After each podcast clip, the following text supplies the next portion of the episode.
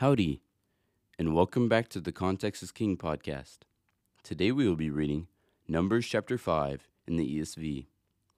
The Lord spoke to Moses, saying, Command the people of Israel that they put out of the camp everyone who is leprous or has a discharge, and everyone who is unclean through contact with the dead. You should put out both male and female, putting them outside the camp, that they may not defile their camp, in the midst of which I dwell.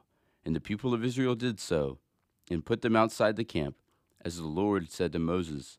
So the people of Israel did. And the Lord spoke to Moses, saying, Speak to the people of Israel.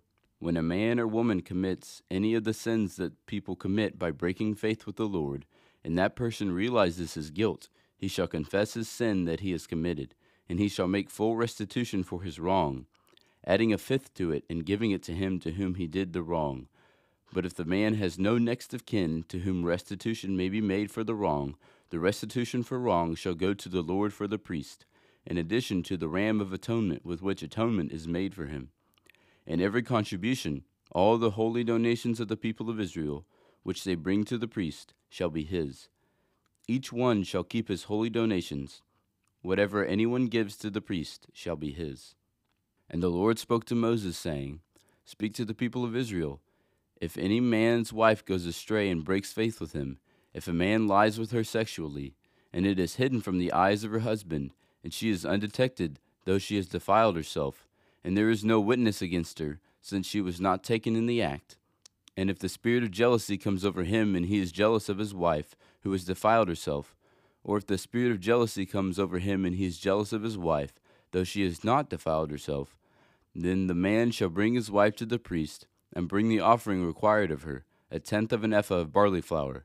He shall pour no oil on it, and put no frankincense on it, for it is a grain offering of jealousy, a grain offering of remembrance, bringing iniquity to remembrance. And the priest shall bring her near and set her before the Lord.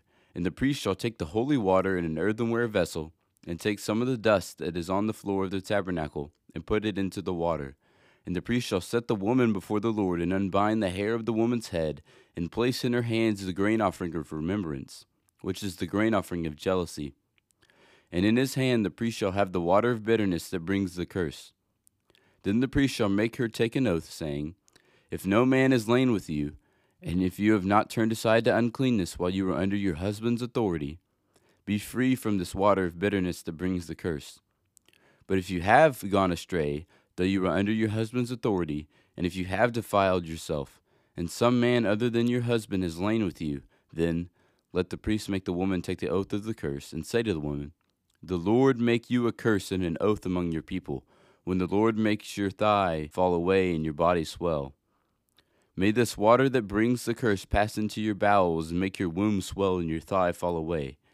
And the woman shall say, Amen, Amen.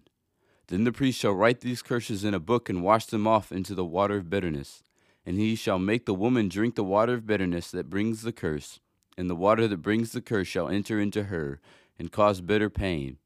And the priest shall take the grain offering of jealousy out of the woman's hand, and shall wave the grain offering before the Lord, and bring it to the altar. And the priest shall take a handful of the grain offering, as its memorial portion, and burn it on the altar, and afterward shall make the woman drink the water. And when he has made her drink the water, then, if she has defiled herself and has broken faith with her husband, the water that brings the curse shall enter into her and cause bitter pain, and her womb shall swell, and her thighs shall fall away, and the woman shall become a curse among her people. But if the woman has not defiled herself and is clean, then she shall be free and shall conceive children. This is the law in cases of jealousy, when a wife, though under her husband's authority, goes astray and defiles herself or when the spirit of jealousy comes over a man, and he is jealous of his wife. Then he shall set the woman before the Lord, and the priest shall carry out for her all this law. The man shall be free from iniquity, but the woman shall bear her iniquity. Thank you for listening to the Context is King podcast. Make sure to leave us a review so we can get more people to listen to the Bible. Go follow us on Instagram at Context is King underscore podcast. Cover art is by Shelby Renee Arts. See you tomorrow.